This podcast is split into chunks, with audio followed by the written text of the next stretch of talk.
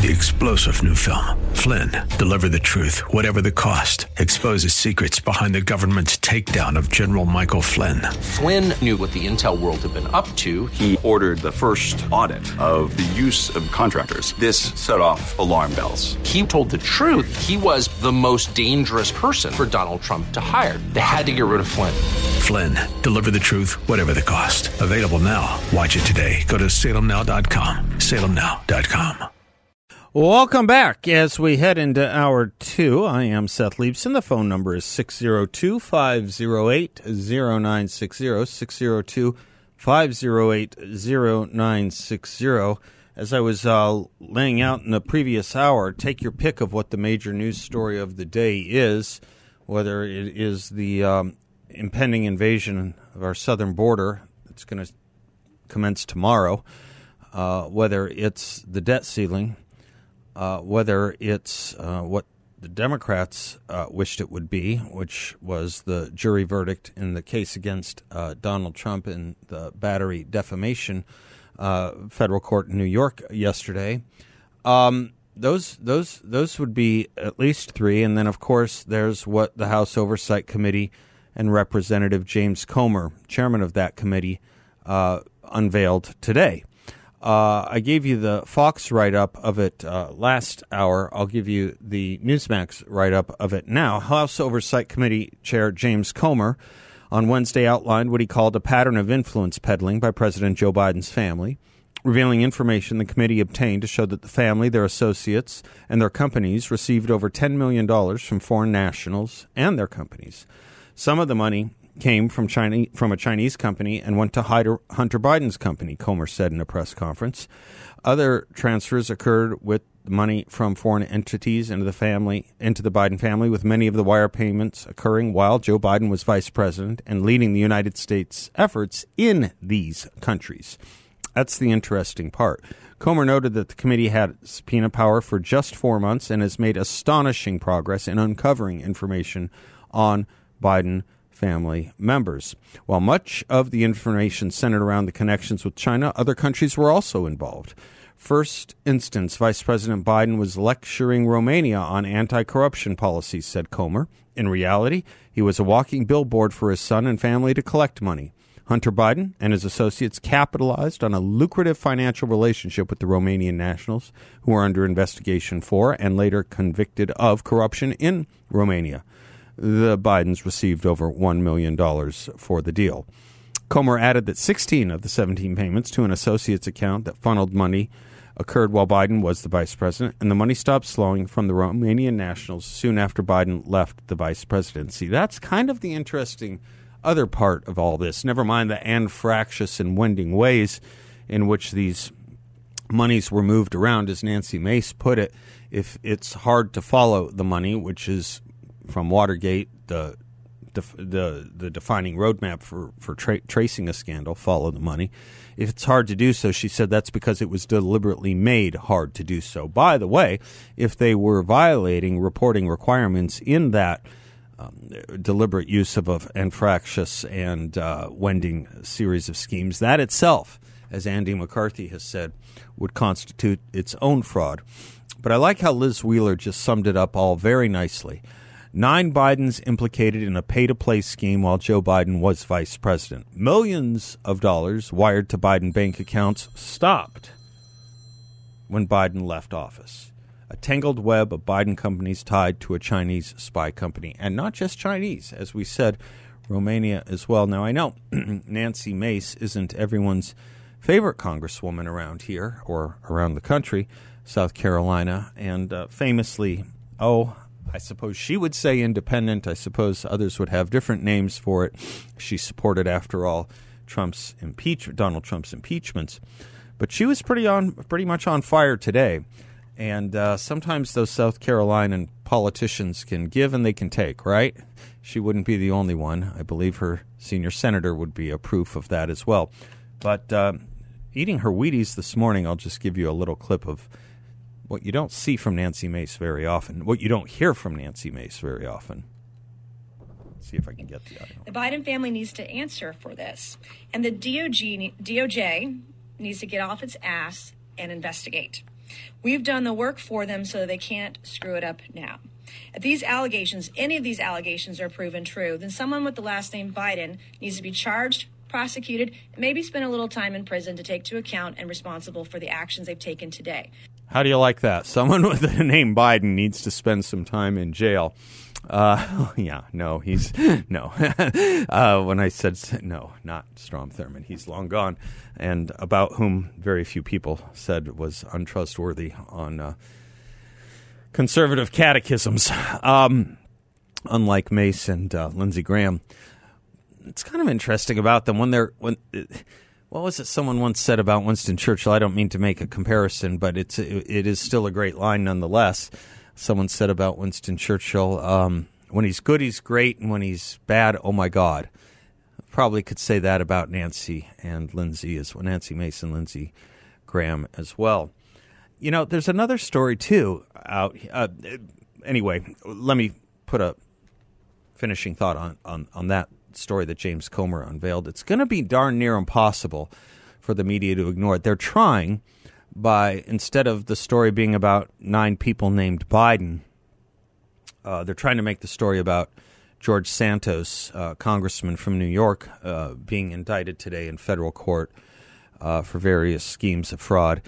And I got to tell you, first of all, let me stipulate, I thought Santos should have never been seated in the first place. I think if you get elected on fraud, it's effectively a fraudulent election. I think he should have had the shame, obviously something he doesn't have, the shame of not taking up the position. And I think the Republican caucus should have unanimously told him as much rather than saying it's really up to the voters of New York. It's not up to the voters of New York if the election is based on fraud. It's not up to the, buyers of anything if what you bought was sold to you as fraud. The old notion of buyer beware, it's not true in law, at least not anymore. And it isn't in politics when you deliberately invent your entire biography, not little exaggerations here and there, not big exaggerations here and there, as Joe Biden is wont to do, but everything he said about himself turned out to be untrue.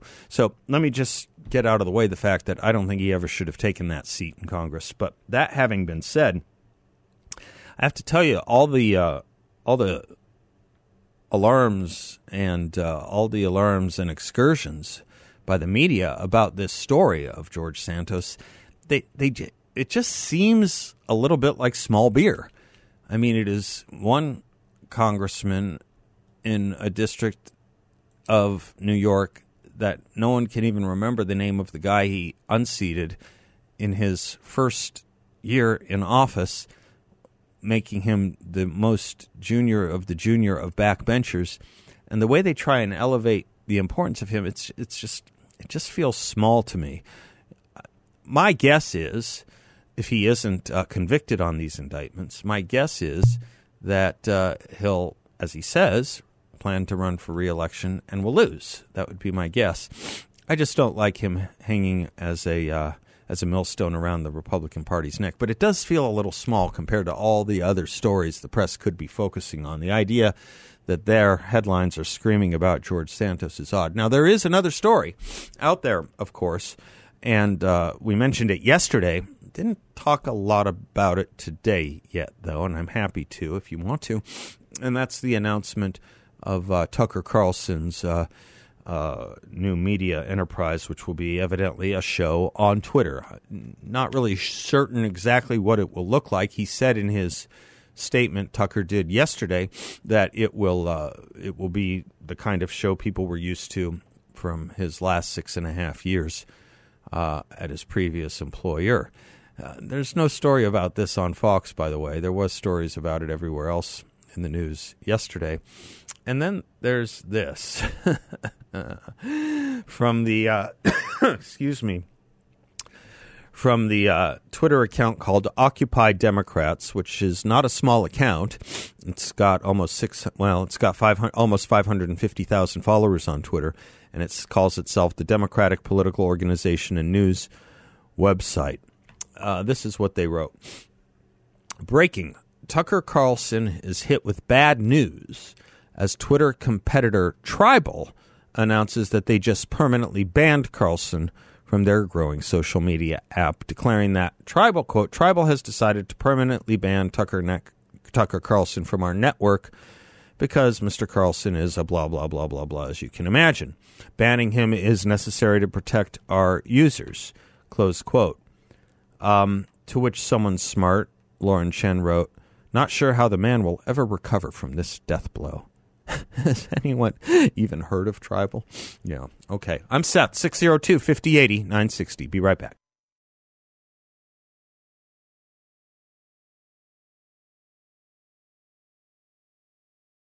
Threats to our financial freedom and stability are growing. India, Brazil, Russia, Saudi Arabia, China, they're all conducting international trade in local currencies, not the U.S. dollar. Rising interest rates and bad loans are exposing the banking system and causing failures. The Biden administration is sending hundreds of billions of dollars abroad while depleting our strategic oil reserves and ignoring crumbling infrastructure here at home. However, the biggest threat may be coming from within. Central bank digital currency is real. The patents have been filed and the big banks have released plans for implementation. The vets at Midas Gold Group see devastating implications. Could there be ties to social credit? Big government able to see your every purchase? The end of cash? The end of financial privacy? Own private currency. Gold and silver. Now get free silver just for asking Midas Gold Group how you can use your retirement to own physical gold. Call the veteran-owned Midas Gold Group today at 480-360-3000. That's 480-360-3000. Or check them out at MidasGoldGroup.com. MidasGoldGroup.com. The only precious metals dealer Seb Gorka, I and thousands of you already know. Rick is in Phoenix. Hello, Rick. Hello. I wanted to give you a different view on the election coming up. Oh, and I'm a conservative Republican. I voted for Trump. But everyone's going to concentrate on Biden's inability to think and his crimes and all that. And you're going to concentrate on the border, and you're going to concentrate on the economy, and you're going to concentrate on inflation. But guess what's going to happen? The Republicans, unfortunately, are weak on three issues. And these are what people are going to vote on. I don't care what anyone says. They're going to vote on abortion, the LGBTQ and the transgender issue, and gun control. And those, you know, and we can hammer all those other issues all you want, but people will go to the polls, the young kids and everything, well, I want to protect abortion. And Republicans are weak on these. On abortion, I'd love to see, but no one's going to agree to this, that we all come to an agreement that somewhere around 16 to 20 weeks that we stop abortions unless the mom is sick or something. But see, the Democrats won't agree with that because it's a great issue for them. And the pro-life people won't agree because they want it to be 0 weeks or very. So you got three issues that we're going to lose on. And I don't care what Biden does, even if he stumbles down the steps. Those are going to be the issues that determine the election. And it's kind of sad because all of us keep hammering on the border and so on and so forth. And that won't win it for us. Comment on it. Yeah, you bet I'll comment on it. I think there's some good news in what you say, Rick, if you'll hear me out in response on those three issues. Yeah. And I'm glad you raised it because it gets into this whole debate you've probably been following in the Republican Party and consultancy class about whether Republicans should even talk about the issues you mentioned. I'm firmly in the camp and in favor of them talking about it. Let's go in reverse order. Gun control.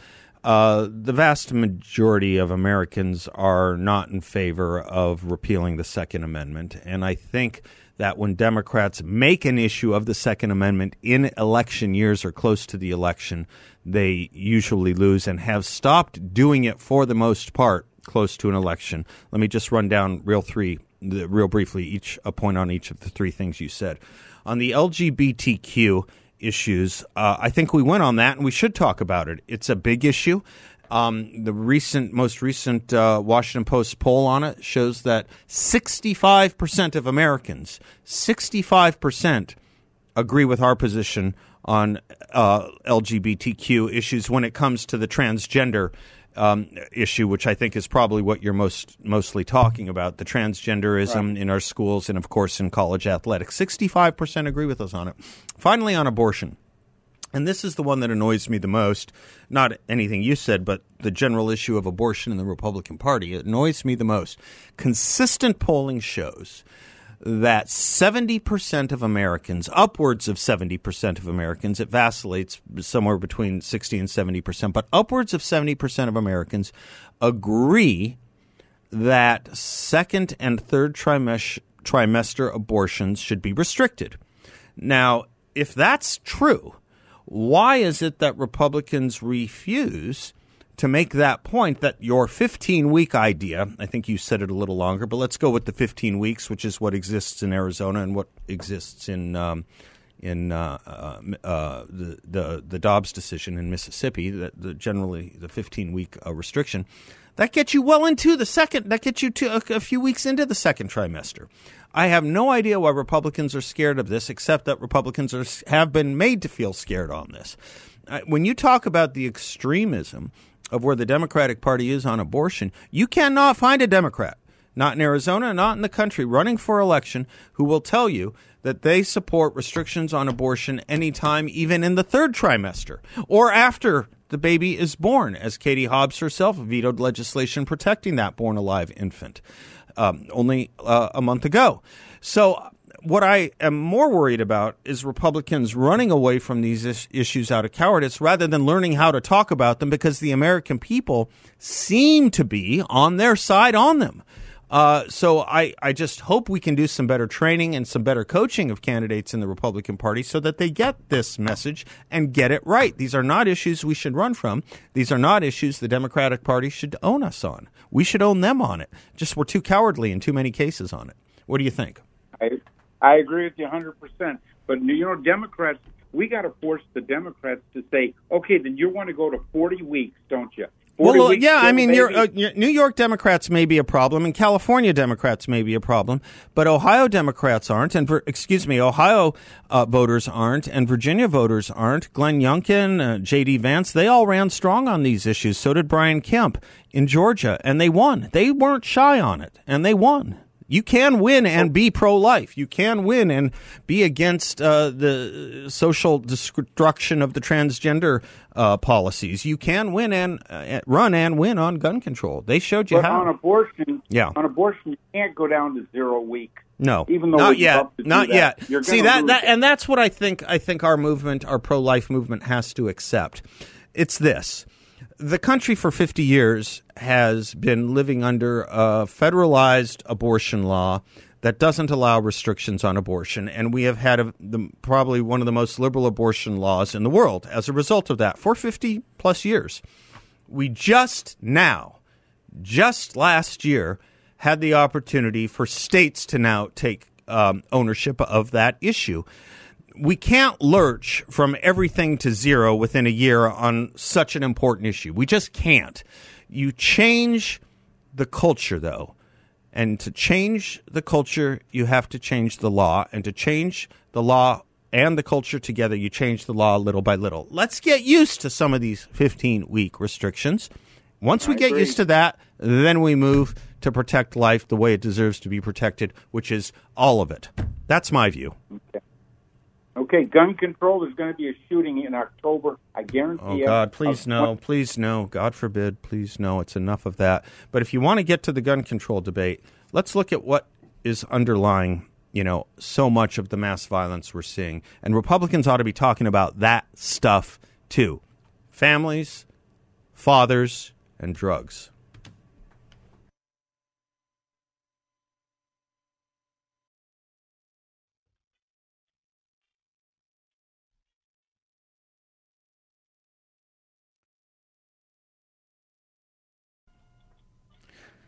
Welcome back to the Seth Leibson Show. I'm thinking if there's anyone outside of the musicians I grew up with who do my top of the hour opening theme music, which is good music, contrasted to what we just heard, there's no one who lives in Phoenix who has known me longer or who I have known longer than the honored guest it is a privilege to bring back to the show, Arizona Associate Supreme Court Justice Clint Bolick.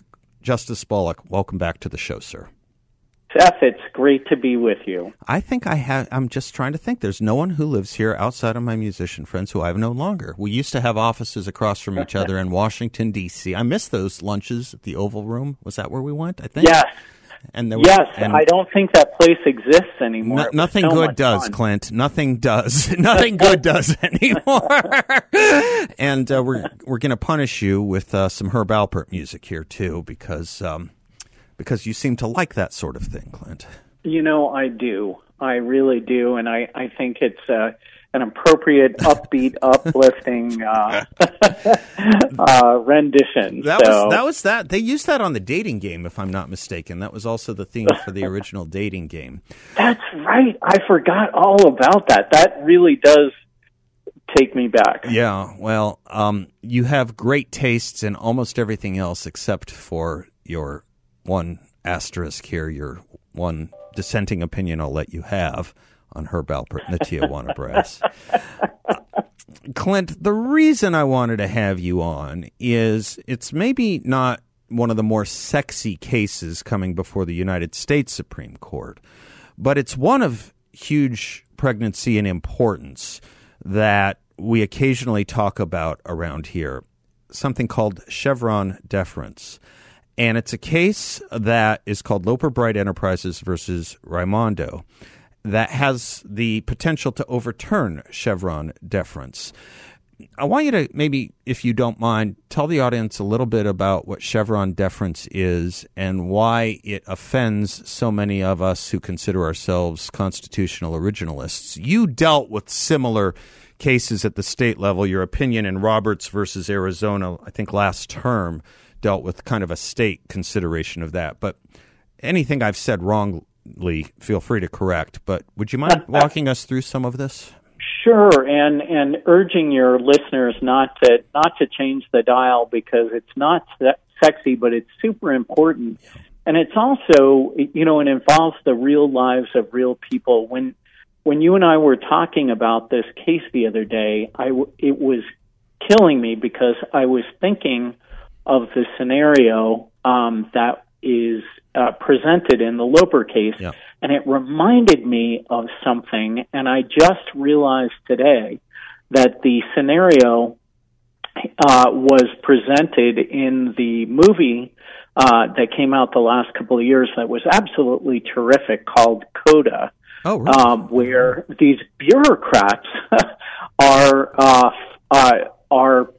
placed on fishermen boats, mm-hmm. and the fishermen have to pay for it. Right. And I knew this was tugging at my memory bank, but it wasn't until today that I realized that this literally is art turned into reality. You like naval stories. In your Roberts decision, you talk about a great deal of freight to load upon a tiny statutory vessel. You like this navigation.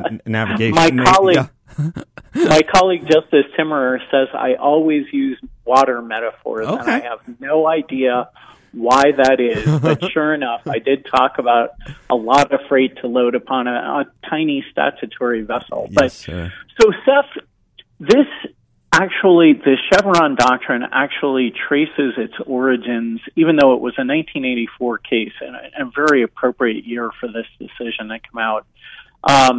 It actually traces its origins to the FDR administration. And, of course, as you know, Roosevelt believed that the Depression could be cured if only the smartest people were brought to Washington and placed in charge of the economic emergency. So we had this this showering of new federal agencies to regulate every aspect of the economy. This is like a perfect example, a perfect template of progressivism in our bureaucracy and rule by elites and experts. This is a short segment. Let me take a quick commercial break. We'll finish that setup and get right to it on the other side if I can, Clint Bolick. Sounds great. We'll be right back with Arizona Supreme Court Justice Clint Bolick.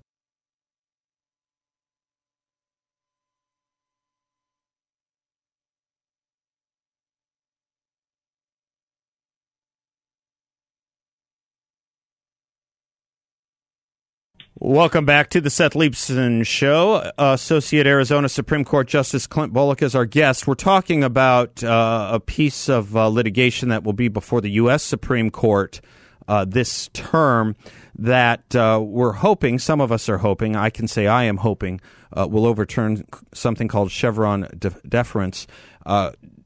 Justice Bolick was telling us about its origins, a 1984 case that has plagued our legal and constitutional system ever since. But Clint, you were saying it really goes back, it traces its roots to the FDR, to the Roosevelt administration during the Depression. Yes, sir? And the idea that you would get all these smart people together, they would be experts on what they were regulating, and they would also be disinterested. Mm-hmm. They would have no stake in the outcome. Mm-hmm. And of course, we all know that to be utterly false. Right.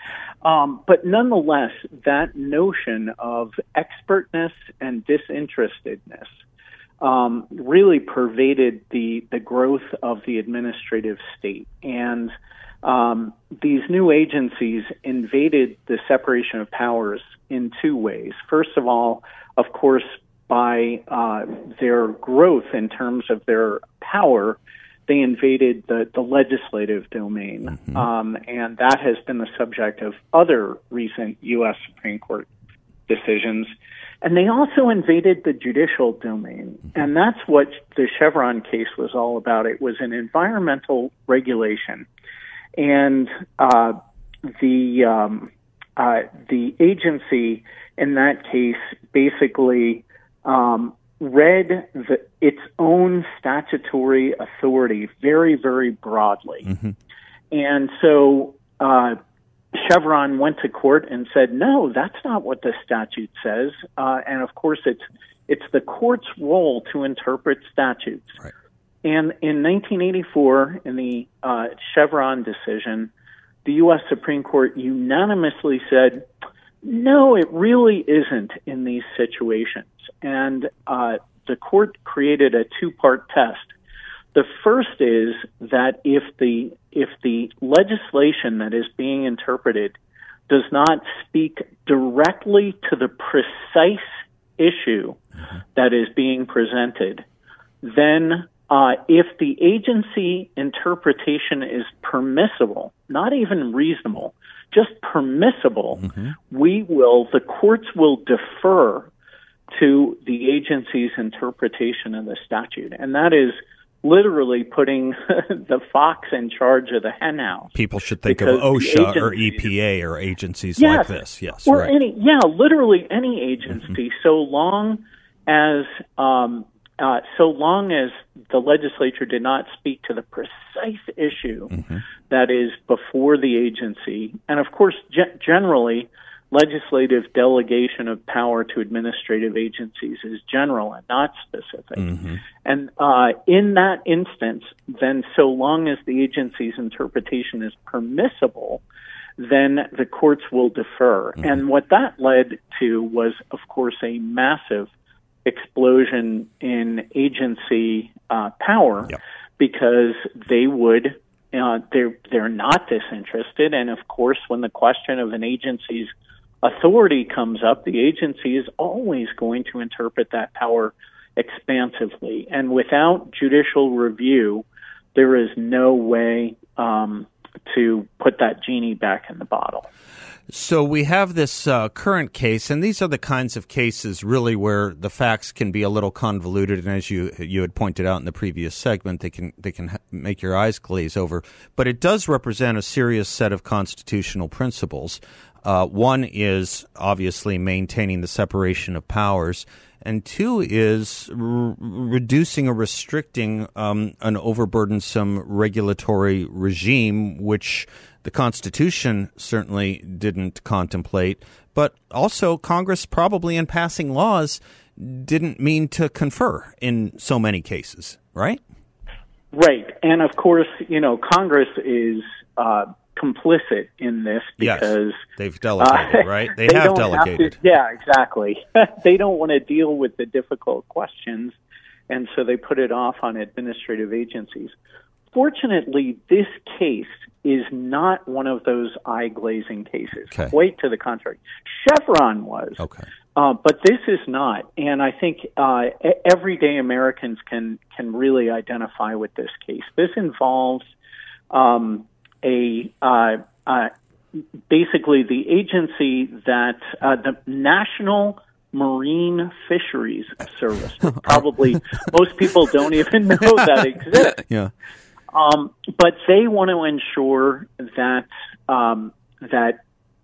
fishermen boats are not overfishing. They're not violating the regulations in terms of the sizes of their catches. Mm-hmm. And the agency decided, and Congress did delegate to the agency the express authority to require that fishing vessels carry on board law enforcement officials from the agency that would make sure that they're complying with the law. So we know that they can do that. But the question came up, the agency was short of funds. And of course, these law enforcement officials cost money. Yeah. And so the agency said, well, why don't we just charge the fishing vessels to put them on the boats? So they're not only being regulated, but they're being charged. Mm-hmm. And the agency said, you know, the rule, the legislation that gave us this authority, it doesn't say anything about who should pay for it, or about our authority to charge for it. So that's ambiguous. That fits exactly into the Chevron scenario. And it is, you know, that the legislature, the Congress did not speak specifically to the issue of who should pay. And it's certainly a permissible interpretation that we would go forward and require the fishermen themselves to pay for their own regulation. So that's exactly what we're going to do.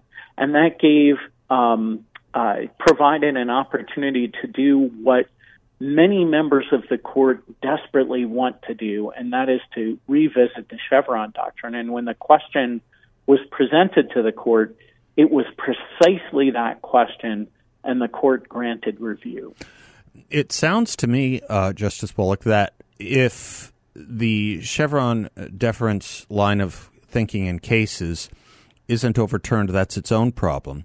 But it also sounds to me as if this case, if it doesn't prevail, this Loper case, if the plaintiffs backing the Loper, the fishermen, don't prevail, that it will set yet even a worse precedent, because it sounds like even further authority granting being granted to the agencies in the decision coming down if it doesn't back up the fishermen here. I wonder if I could keep you one more very short segment and have you kind of maybe respond to that a little bit. It's one thing to keep Chevron eyes, and it's another to actually lose this case, if you will. I would really appreciate that, as would the audience. Thank you, Justice. We'll be right back with you with Justice Clint Bolick.